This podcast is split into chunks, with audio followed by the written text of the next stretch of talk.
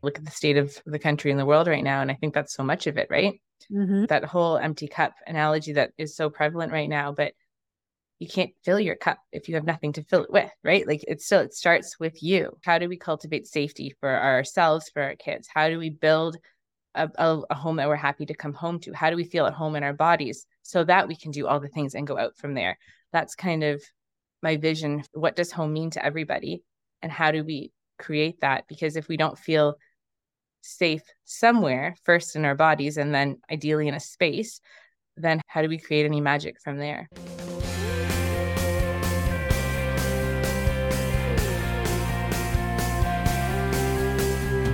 I am Lisa Rohrs, former executive coach turned podcaster and digital course creator. Just a few years ago, my typically unwavering optimism was put to the test when my autoimmune system went sideways and handcuffed my dreams to positively impact the world.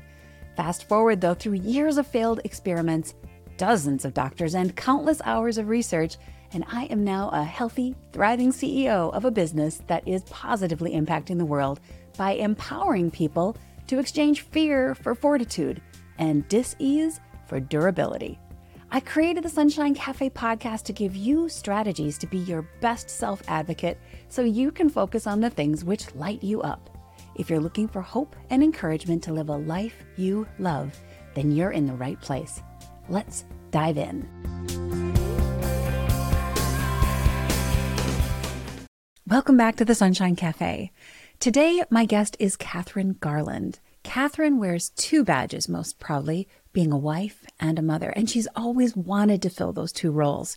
She is blessed with four amazing children, is a teacher by training, and now is a homeschooling mama. She's a lifelong learner and living the life she's dreamed of while being a farmer's wife in British Columbia, Canada. In addition to being a mom and a wife, Kathryn's passion is being a homemaker. She enjoys teaching others about the power of the home and the possibilities that come from having a safe, grounded space, which includes the physical dwelling, as well as the safety and the groundedness in our relationships with others and ourselves. There is truly magic in the midst when these gifts, which are often ignored or left unattended, come together. Kathryn's podcast, called Homespun, Create the Life You Crave, is giving people encouragement, ideas, and ways to enhance everything in their lives, from homesteading and parenting to self-compassion and decor. I'm really excited to have this beautiful soul with us today. I hope you'll enjoy the conversation as much as I did. Let's dive in. Kathryn, welcome to the show. I'm so glad to have you. How are you today? Oh, I'm doing great. Thank you so much for that lovely, warm welcome. I'm looking forward to this so much. Good. Well, I know you and I have had a few conversations now, and I just have I've loved all of them, including so many different side conversations that we could go down today. But for the benefit of our listeners, let's give them a little bit of your background and help them understand this beautiful picture of who you are and how you kind of got to doing a podcast and what that podcast is all about, because that'll help them understand some of the fun things that you're working on. Yeah. What a journey, right? Everything's a journey, and everything kind of led me here. I really, truly believe. So I'm a wife, I'm a mama to four, and those are my proudest badges that I wear. I'm also a homesteader, farmer, whatever you want to call it. And I'm a teacher by trade. I did teach in the school system and outside of the school system for, I don't know, a decade-ish. That's a hard one to remember. And then I'm just an avid lifelong learner, always looking for different courses and programs and things to like expand my mind. And along with that, I'm a lover of experimenting on myself and my family within reason, of things that are going to work for us in every aspect of life. So just to speak to that, I got my real estate license at one point. I went to school for traditional Chinese medicine. I didn't finish. Just all kinds of dabbling here and there. When I finished teacher's college, I kind of just announced to my husband, by the way, I'm not applying for any local jobs. I'm applying for jobs abroad. Oh, everything I do is a bit of a wild ride. That strap in, I guess you're coming along if you're in my life. I don't know.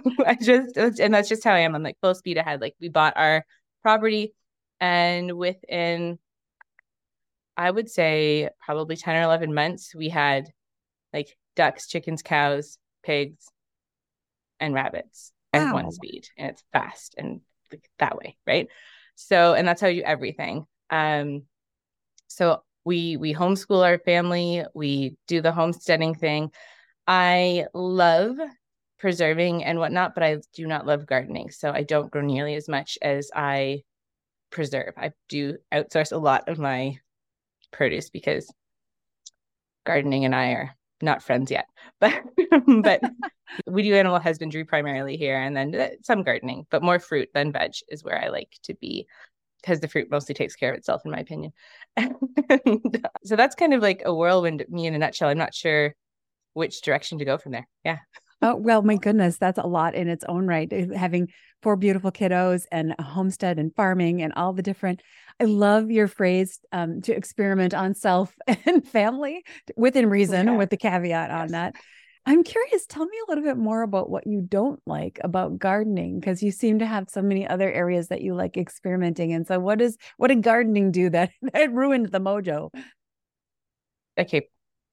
My aunt, who's a very avid gardener, and I had this conversation once, and she went, "No, you're wrong." But I feel like gardens don't talk to me. Oh. An animal, if it needs something, makes a lot of noise. But I can't tell what the carrot's doing under the ground. So I don't necessarily know what it needs. And I think that's my holdup is I don't love weeding. I don't mind getting my hands dirty. I would happily prep a garden for someone else to then tend it. It's not the dirty.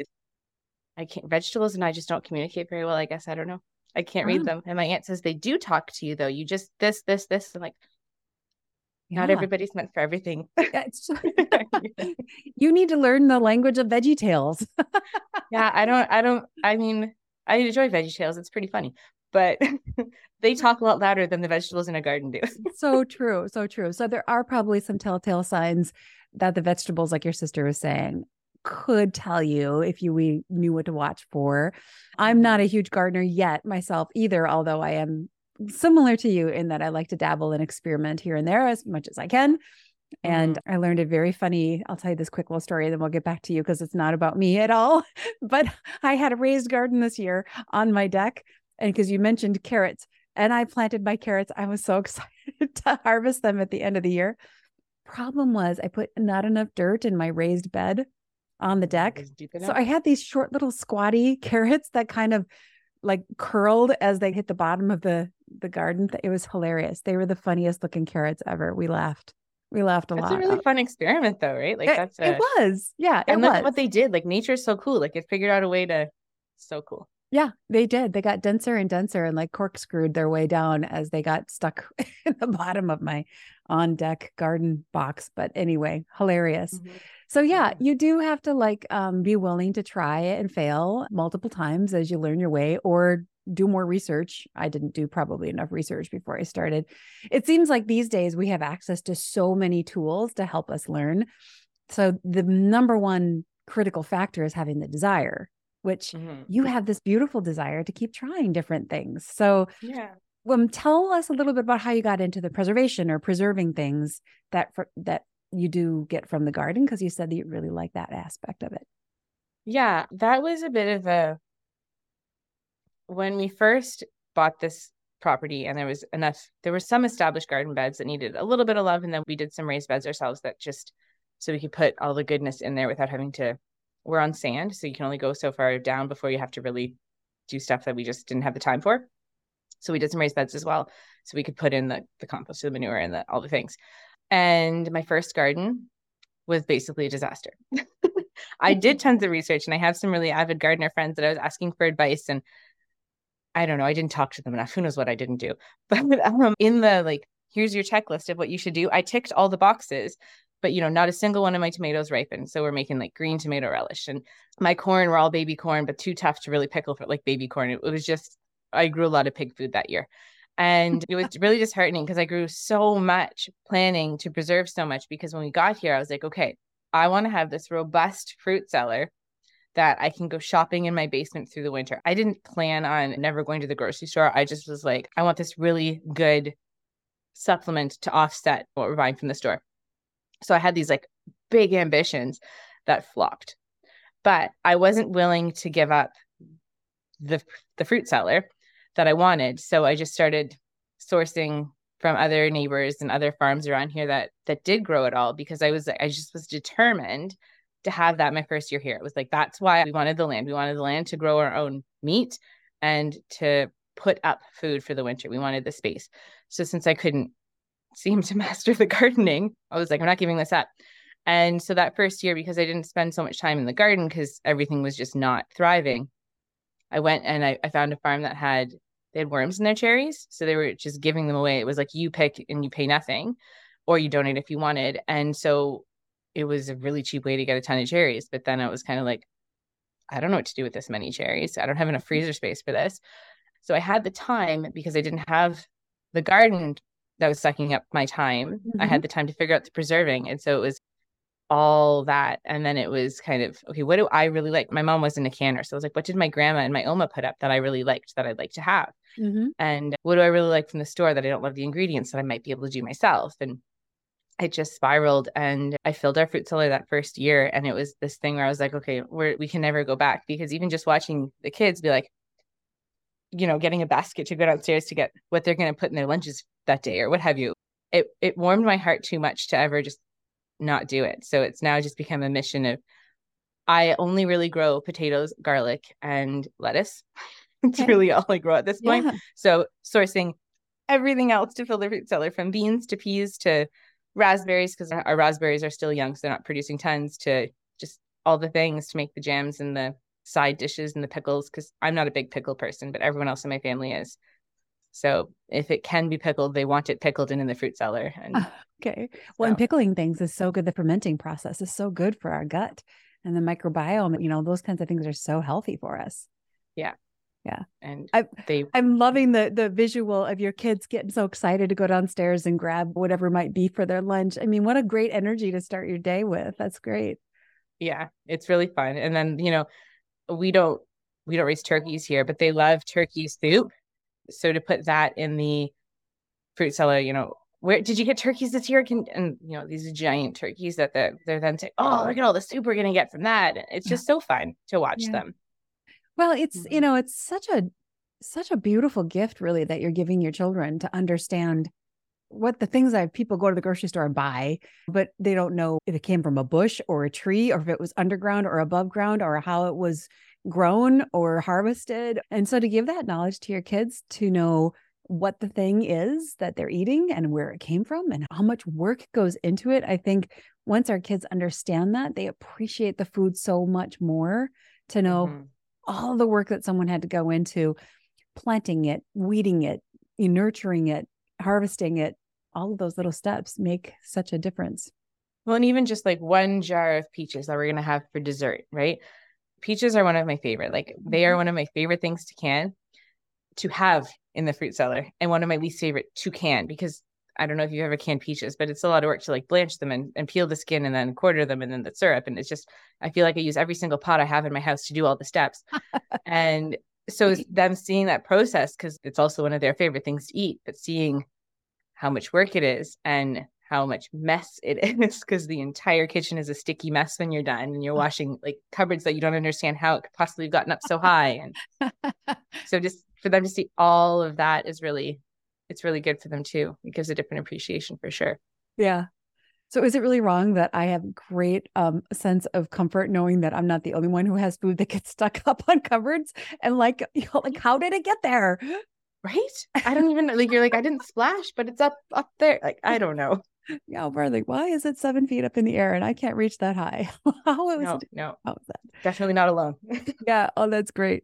I want to back up to one of the other things you had said, because I think our listeners who are laughing with us today are enjoying the conversation and understanding sometimes we have to source things from nearby farms. And as the food we get at the grocery store continues to kind of disappoint us, or as we start learning about all the different things that are in some of those things, that we want to start taking control and being some kind of a self-advocate or health advocate for ourselves, we might consider, well, I know like in Minnesota, there's a lot of farmers around us, but I wouldn't have the first clue for how to identify who they are, except for just walking up to them and knocking on their door, or what kind of farm, if they're an organic farm, if they're truly well sourced in a way that I would be happy with. So do you have any tips for our listeners on just how do you approach that seemingly really daunting topic? Mm-hmm. So I worry a lot less about the organic label than a lot of people do. Do we eat organically? Is that important to us? Absolutely. But I don't worry about the certification because, for example, there was one farmer that we were told it was recommended to us to get their hay because their hay was certified organic.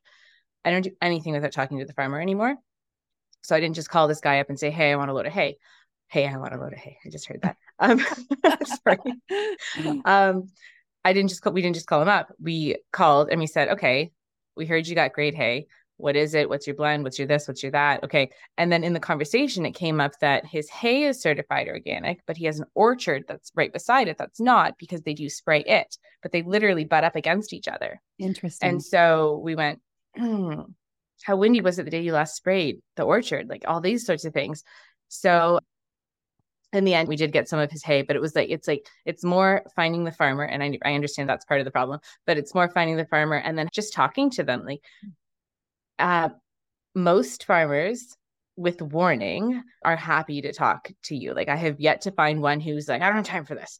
They might say like, can I call you back in an hour? Or like, do you have time on the weekend to chat? But they're happy to talk because they're really proud of what they do. Mm-hmm. And they're really happy to share what's going on. And most of them will even let you come look around, especially if they're a smaller operation. As for finding them, just talking to anyone, like, are there any farmers markets? Talk to them. And I know that the farmers markets, you don't always see the farmer, but they can put you in touch with the farmer, get you their phone number, get you their email. If you have any friends who are as interested as you in the quality of the food, because it's just what you really need to do to be sure, in my opinion, is talk to the farmer. Because like I said, we're not certified. I have no intention of ever being certified, but every single thing I feed my animals, I'm asking them, like, did you grow it yourself? Where did you get it? What's it made of? What do you package it in? When did you cut your hay? Like all the things. And it's knowing those details that matter far more than just trusting a stamp that they put on a package. Mm-hmm. Because the standards, if you look them up too, the standards for organic are getting lower and lower and lower and lower, what they're allowed to call organic. So oftentimes I find that a farm that's not certified is actually cleaner. Like the one farm where we source some of our feed isn't certified, but the farmer delivers the feed to us. We've talked to him many times. He grows all of it himself. And I know what he tests, and he doesn't just have a stamp and tests I forget how often you have to test when you're organic, but he tests more frequently than you have to, and for more things than you have to be organic. So interesting. And understanding what questions to ask, obviously that's another hurdle, but they say they're no spray. Well, what do you use instead of spray? They say that they're organic. Awesome. What do you use for pest control? Do you do anything? Just the questions that feel like a kindergarten question, just ask them. You don't need to know exactly what machinery they use to harvest or what have you, unless you want to. Yeah. But, the kindergarten questions are the ones that are going to get the answers that are what you need. That matter. The answers that really matter. I think that's such a beautiful recommendation. Reach out. Have a conversation with a farmer and just get to know them. I think not only does it help you know your community better, gives you a sense for, what's happening around you. And it's a little work on the front side to kind of get to know who's who. But once you have those conversations, you can reward that farmer with your dollars and use your dollars as a vote for that farmer's produce in a way that you couldn't do by just buying blindly at a grocery store that says it's organic, right? And even if you're not going to be the one milking the cow or growing the cabbage or whatever the case may be, it really does give you more of a connection to your way you're eating. Because sure, you're not the one who got your fingernails dirty digging up the cabbages, but you talked directly to the person whose fingernails got dirty digging up the cabbage. Mm-hmm. And then you might build a relationship where, it's more expensive this year because we had slugs and we just couldn't control them. It gives you a different appreciation for what you're eating on a level that you can't put a value on. Yeah. And you know what? I would not be as bothered paying extra for cabbage, knowing that Farmer Mike or Farmer Julie had issues with the crop and they had to charge more for it because they just don't have as much of it. Yeah. I think I'd almost feel more connected to the community, but also there's this mind, body, food connection thing that you then get because it's not just this random thing you just picked up off the shelf at the grocery store. Exactly. Yeah. So how it feels more nourishing when you know the details. So true. I love that relationship with the farmer versus just the certification. And some of those certification processes are, well, let's just, like you had said earlier, let's just acknowledge that almost any certification can be circumvented, or at least, you know, you can game the system if you find a way to do it, but you can't really do that in a relationship. Once you get to know somebody and you understand their heart and intentions, you can really discern whether or not they're putting out a good product. Mm-hmm. Great. Yep. So potatoes, garlic, and lettuce. All right. Yeah. I'm going to need to circle back. I'm going to need to circle back with you. I had a failure garlic year, but super funny. I'm not an expert. I may have just gotten lucky. I don't know. Yeah. Well, we'll swap garlic notes someday. Okay. All right. So fast forward a little bit now, or maybe we rewind one or the other. So you jumped into this course, and if you're like me, you have no idea even how we got, I don't even know how I got in that course. My husband asked me, like, how did you get signed up for this course? I have no idea. But right. Kind of the same. Okay. Because I did. I don't know. Somehow the universe, God wanted me to have that class. And I think actually it was his involvement in my case. But so you took this course, and now you're kind of doing this podcast thing on Homespun. Tell us about that. Homespun feels like it's probably my mission in life. It's where I was meant to get to. I always, even as a child, wanted to be a mom. What do you want to be when you grow up? A mom. You know, and I was told, well, you know, you have to have a career. And I remember thinking, why do I have to have a career? That is my job. I want to be a mom. Amen. You know, and then it was all the, well, what if something happens to your husband? What if this, what if that? And I went, well, then I'll figure that out then. I just want to be a mom. Okay. So it feels like I was always meant to have, and I'm sure I'm not alone in that. And I'm sure there's other people who want to be a mom in a career, and it's not to minimize anyone's journey. It's just that this was my path. Mm-hmm. And I knew that I wanted to have a bigger family. We have 4. That's not, you know, 1 or 2, like a lot of people have or want. We wanted it on the bigger side. And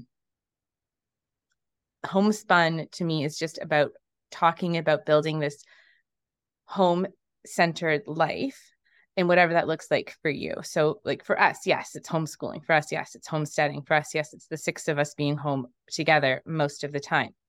Great. But it's more about like, how do we cultivate safety for ourselves, for our kids? How do we build a home that we're happy to come home to? How do we feel at home in our bodies so that we can do all the things and go out from there?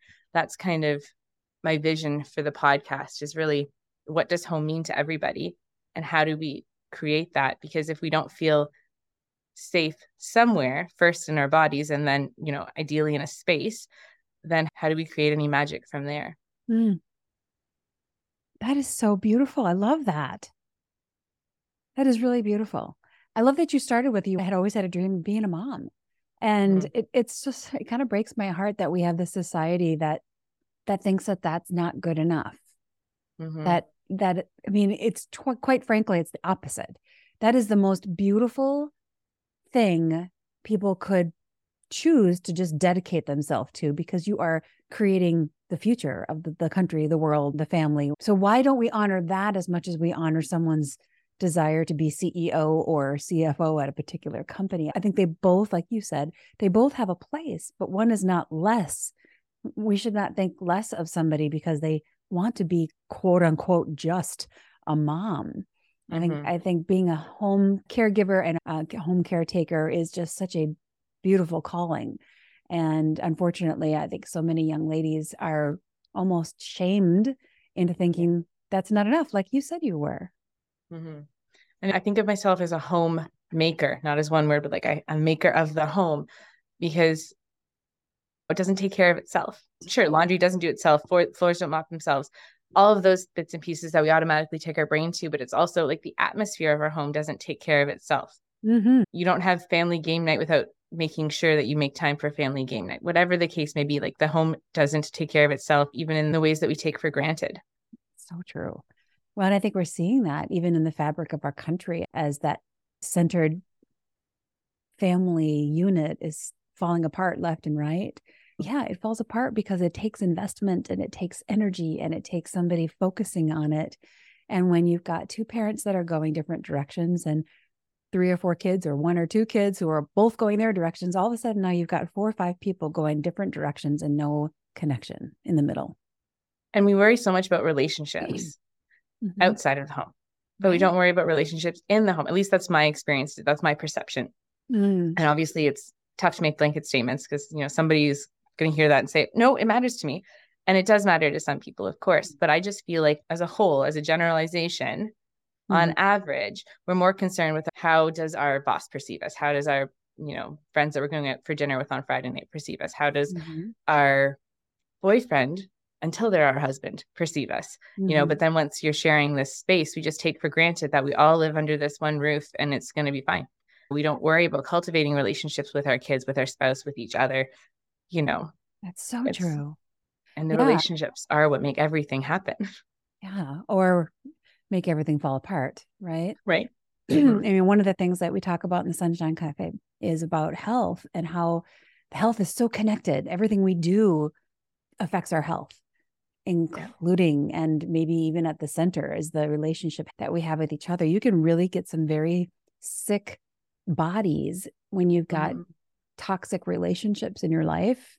And heaven forbid when those toxic relationships are living with you, that makes it even more difficult. But yeah. That doesn't happen overnight, right, Kathryn? It's like no. that takes time to create that toxicity. And effort. And yeah. so, and it takes effort that we just think it's, you know, how did I get here? Right. But yeah. that's the work and that's the journey. And I think that so much of it starts in ourselves. Like how many of us have a really solid relationship with ourselves? How many of us are comfortable being completely alone, like actually alone, mm-hmm. right? Yeah. And that's where it starts, because how can you model a good relationship if you don't even have a good relationship with yourself? And we've all heard that, you know, we talk so negatively to ourselves and, you know, talk to yourself the way you talk to your best friend or to your mother or what have you, but we don't take it to heart. Yes, you're so right. That is so true. I can just think about as you're talking, sweet friends of mine and myself who are prone to kind of beat myself up for different things instead of filling myself with the optimism and the encouragement that I so often want to give other people. And I love how you were saying that you have to have a good relationship with yourself before you can have a good relationship with others. And I'll add on to that I've always thought that you have to own yourself before you can give yourself away. It's like, yes. I can't give you this pen that I'm holding in my hand if it's not mine, if I'm borrowing it from somebody else, I can't give this to you. So how do we claim to give ourselves fully to our spouses and our children and our families when we don't fully know and own ourselves? That's a really hard space to come from. It really is. And I think that's part of, you were saying, you know, look at the state of the country and the world right now. And I think that's so much of it, right? Mm-hmm. Is where everyone's so, that whole empty cup analogy that is so prevalent right now, but you can't fill your cup if you have nothing to fill it with, right? Like it starts with you, right? Mm-hmm. And I feel like it's been a couple of generations probably, or many generations, where we haven't learned how to take care of ourselves first, mm-hmm. you know, especially I feel as mothers, we're kind of conditioned to put everyone else first. Mm-hmm. Well, then you're not owning yourself. And how can I give them anything and put them first if I don't have an understanding of myself? Yeah. Yeah. There's reasons those flight attendants tell us to put your mask on first before you put it on the neighbor next to you or person next to you. This morning, actually, I just gave myself the gift of some morning self-care before I dove in and did everything else for other people. Sometimes it's hard to carve that out, especially if you're working outside of the house, but mm-hmm. it's always worth it. And if you can't do it in the beginning of the day, it's important to find that time in the end of the day to carve out some margin for yourself. And I see so many of my friends who have every possible moment of their life double booked, if not single booked. And then there's no margin. There's no room on the sides for things to go, you know, this got delayed and now everything else behind it gets delayed because there's no room for flexibility. And I think that creates a lot of stress. And I think that stress then puts a lot of pressure on relationships. And then that pressure on relationships starts to tear down the family. And it's just kind of that domino effect after that. And I feel like we really have to reflect on like, why is X, Y, Z important? And just a little anecdote from my day. Our children go to an outdoor program 2 days a week. And today was one of their days. Mm-hmm. And Daddy was taking them today. And usually like 95% of the time I take them. Daddy, we either do it together or it's just me. Daddy rarely does. And today he was taking them because I had some other stuff that I needed to do around the house. And I just needed that little bit extra time. So it was just, he was doing it and they forgot. So two of my kids are in tears. One of my kids is sitting there with like arms crossed in a grump. One of them is just like overwhelmed at the thought of me not dropping them off because they forgot Daddy was doing it today. And remember, the six of us are home all the time. I like drop-offs. They do get teary because we're just not used to being apart. Which is sweet in its own sense, right? It's I waffle between like and like, oh, I love it. But they were already late because just life happened this morning, so they're already late. And my one son and I both have it in us. We're like, late is it's not okay. And they're crying and my husband's saying, can you go grab me a water bottle? And there's all this stuff happening. And I had to just stop and just like climb into the car and have extra long hugs. And they were really, really late then. But it was one of those moments where it's like, well, it's important for me to be on time, to respect other people's times. I've already sent a note to the coordinators of the program saying they're going to be late. I didn't say how late they'd be. If I thought they were going to be 5 or 10, if they're going to be 20 or 30, does it affect their life at all? No, because they already know they're going to be late. They're already expecting them to be late. Fine. My oldest son, you're either on time or you're late. The amount of late isn't relevant to him. So we just had to why does it matter if we leave right now? Yeah. It doesn't. Take a pause. What matters is that they feel better about the drop off. Yeah. Right. So my point of this is just really focusing on why does something like this matter? Why does it matter that they're only 10 minutes late instead of 20? Yeah. So that the people who already know they're going to be late aren't mad. They already know they're going to be late. It doesn't matter at this point. Mm-hmm. So just taking that moment, because they needed that extra 10 minutes where I sat in the car with them and reminded them that I would pick them up and that we would be okay, and me to dry their tears and make jokes about the fact that I was getting these sweet and salty kisses because someone had maple syrup on their lips and the tears mixing in. And we needed that moment. Yeah. Yeah. So remembering why we're doing what we're doing. And I'm doing this to make them feel safe and happy, not to get them there on time. Right. Ultimately, to get them there on time, 100%. But yeah, that's not number one on the list of priorities. Yeah. There are days when, like you said, they're just things go south. And what do you do when things go sideways and aren't exactly happening the way they expect them to? You need to prioritize the relationships in your family first. Mm-hmm. Even if the caregiver or the caretaker, care place gets a little upset, better to leave with the house with all the relationships intact and everybody in a better space than to push through it and drop them off in a grumpy space. Yeah. They need to feel like the relationships and the safety in for us, the home, the physical dwelling matters, because if I had said, just go, you're already in the car. Bye. Love you. Bye. And just give an air kiss to the car in general and sent them off. I don't even know how drop off would have gone. I have a big feeler. I call him my big feeler. And I guarantee you his entire snowsuit would have ended up in a puddle because he would have been mad and just thrown things. But this way, I don't know. I haven't actually checked in yet because my husband hasn't come home yet, but I have a feeling that maybe it wasn't perfectly smooth, but it was smoother than it would have been had I not taken that 10 minutes, because then they were able to ground. It's okay. I'm not sending you off to the wolves. Daddy's dropping you off and I will pick you up. We got this, right? Yeah. And the extra time that you took there also made it a better morning for your husband, because he didn't have a major breakdown with all the kids going crazy at the drop off. So your pause and taking a moment to make things good, introduce a tiny little bit of humor, let everybody just kind of pause and let the emotions relax for a moment, ended up being a gift for everybody. Mm-hmm. And those are the little things we lose sight of in the busy, because our calendars can get so full and can be packed back to back to back to back. And it happens. Yes. It happens to me. There's so many times where I'm looking and I'm going, I thought we were having a quiet weekend. Why is there so much on the calendar? Mm-hmm. We do it to ourselves all the time. Mm-hmm. But pulling back and reflecting on what is my mission, that whole start with the end in mind. I never understood that saying until relatively recently, start with the end in mind. But what is my goal? To have good relationships in a cohesive home. Mm-hmm. Sending them off upset is not going to do that. Mm-hmm. Spot on. I think one of the things that kind of goes hand in hand with that is the expectations we have for each other. Mm-hmm. And we probably could have an entire podcast just on that topic. I had a conversation I was having with a friend a couple months back, And she was telling me about all the things she was upset about with her husband currently. And then in the same breath, she was telling me right after that about all the things she was doing for her son, which were exactly the same things that her husband wasn't doing. And she wasn't mad at her kid for the fact that she had to fill in the gaps that he was offering, but she was mad at her husband for all the gaps that she had to fill in, which were the same gaps. It was really ironic.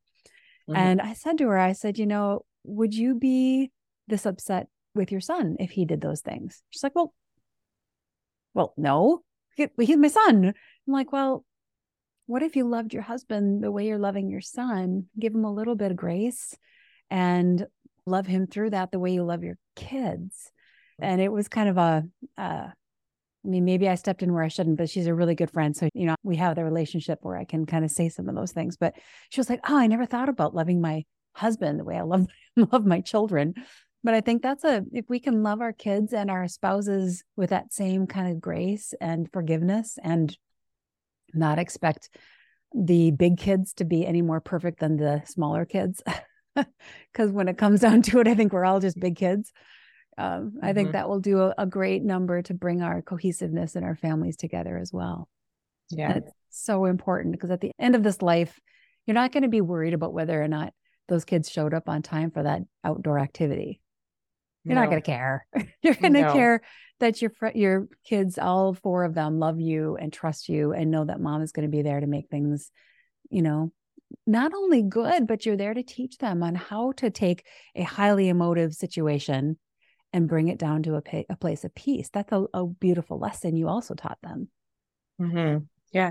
And I mean, that's the goal, is to teach them. We always want better for our kids, but we always think of it as like, we want them to have a bigger house or less debt or like whatever. We always think of it in those terms. And I'm not perfect, but I'm really trying to reframe it into thinking like, I want them to not be as insecure as I was. And I want them to just have more confidence to try things than I was. And, you know, that sort of thing. Mm-hmm. That wasn't in me. You know, we're always worried about not transferring our fear of spiders to our children and just like, okay, I can do this. I can kill the spider. Don't let them know I'm afraid so they don't get afraid. But it's so much bigger than that. Yeah, you're right. It's teaching them the tools that they need to own themselves, like we were saying a few minutes ago, own themselves and to love themselves. And all of those pieces are learned behaviors that we have to learn either from watching someone else do it or from hearing from them telling us how to do it, right? Hearing how they do it. Yeah. Mm-hmm. I love seeing the pendulum move back, that people are starting to really embrace this beautiful picture of what a homespun life is like. And I think your podcast is just spot on to give people a resource amongst many that you will offer, but at least one on your podcast to be able to know, how do I start? You know, how do I make game night intentional? And how do I put things first in my family? How do I start a garden? And so tell us when your podcast is launching, or if it already has, and some of that. Yeah, it came out on November 20th. It comes out every Monday at 9 a.m. Pacific time, but you know, it's every Monday. And it's a wild ride of conversations with real people just about how we can make the magic of the home big. So that's fantastic. And I assume they can find that on almost like where they typically would find podcasts. It is currently on. Yeah. It's anywhere you can find a podcast. It should be there. Sounds good. Yeah. How about if they want to get in touch with you personally, if they have any way that they'd like to reach out to you, ask questions, how can they find you? Yeah. So I am on Facebook. I have a Facebook group that I can send you the link for if you can pop it in the show notes, and then people can find me any of those places. Awesome.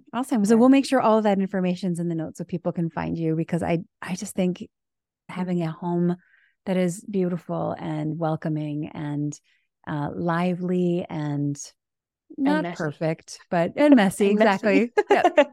You know, messy is okay. I just, I love that you were able to do your dream and that your mission of being a mom, and that you're being true to yourself and being able to execute all these different things by experimenting and trying new things.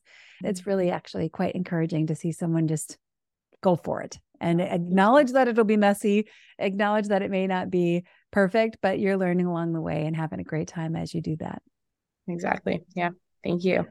Okay. Mm-hmm. So before we wrap up, couple final questions for you. Mm-hmm. What is one thing that's bringing you the most joy right now? Slowing down with my family.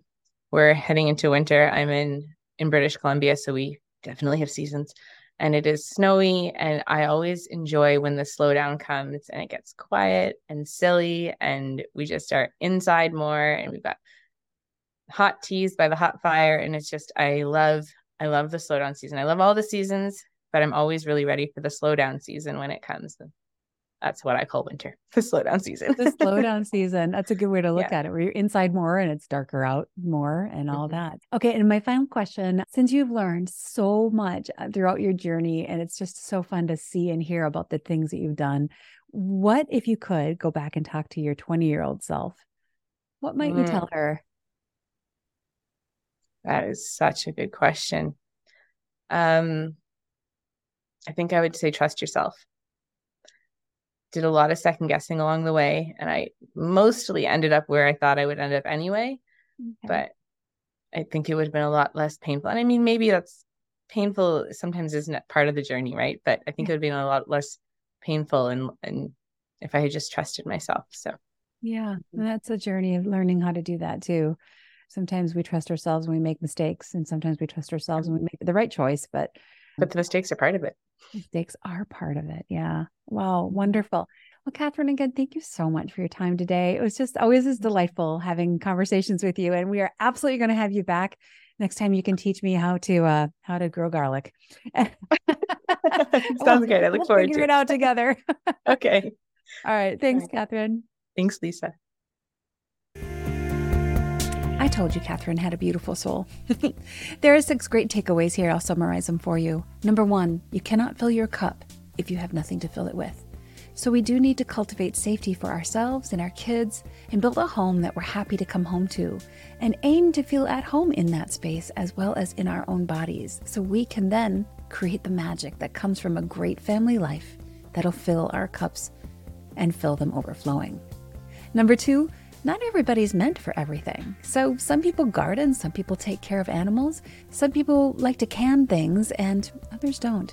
The important thing is to give yourself permission to experiment. Be willing to make some mistakes and enjoy the journey. Number 3, if you're considering buying your produce and animal products from a local farmer, take that important step to reach out, introduce yourself, and get to know your local farmers. It's the best way to truly understand and connect with the food that you're consuming, and it'll help your local farmers feel more connected as well. Number 4, know your family's goals. What's most important to your family? If your family goals are to have good relationships and a cohesive home, then keep those priorities center stage, and don't let a little thing derail your day from the more important themes. Number 5, choosing to be a mom and a homemaker is a high calling. Do not be deceived by a society that worships the almighty dollar. Working outside of the home is not the only valuable option. Working inside the home will pay ongoing, never-ending dividends from joy and the fulfillment you get, knowing and raising responsible, high-integrity kiddos who have a strong work ethic, who are grounded, confident, and equipped to contribute to their future families and the country in which we all live. And finally, number 6, relationships are what make everything happen. So remember to invest in the relationships inside your home as much as you care about and are concerned about the relationships outside your home. Don't spend all your energy impressing the boss, coworkers, the teacher, the coach, the boyfriend, or the girlfriend. Remember to save some of that energy and pour time into your parents, your siblings, your kids, your husband or wife, and yourself. Toxic relationships will create a toxic life. Pour into yourself and your family with lots of patience, lots of grace, and unlimited forgiveness. Thank you for listening today. And if you enjoyed today's podcast episode, please share it with your friends and family members. And also right here, wherever you're listening or watching this episode, you could write a quick review. As a newly launched podcast, those reviews really help us. Finally, stay tuned for more information about my next round of Fast, Pray, Heal. In this digital course, we'll learn about the ancient tool of fasting in its various forms, prepare our homes and our minds to take on an amazing adventure, and then conduct that guided fast together as a community, supporting each other to find breakthroughs we never realized were possible. What an adventure. For more information or to sign up for the waiting list, please head over to my website at lisarohrs.com. Thanks again for listening today. God bless and make it a great week.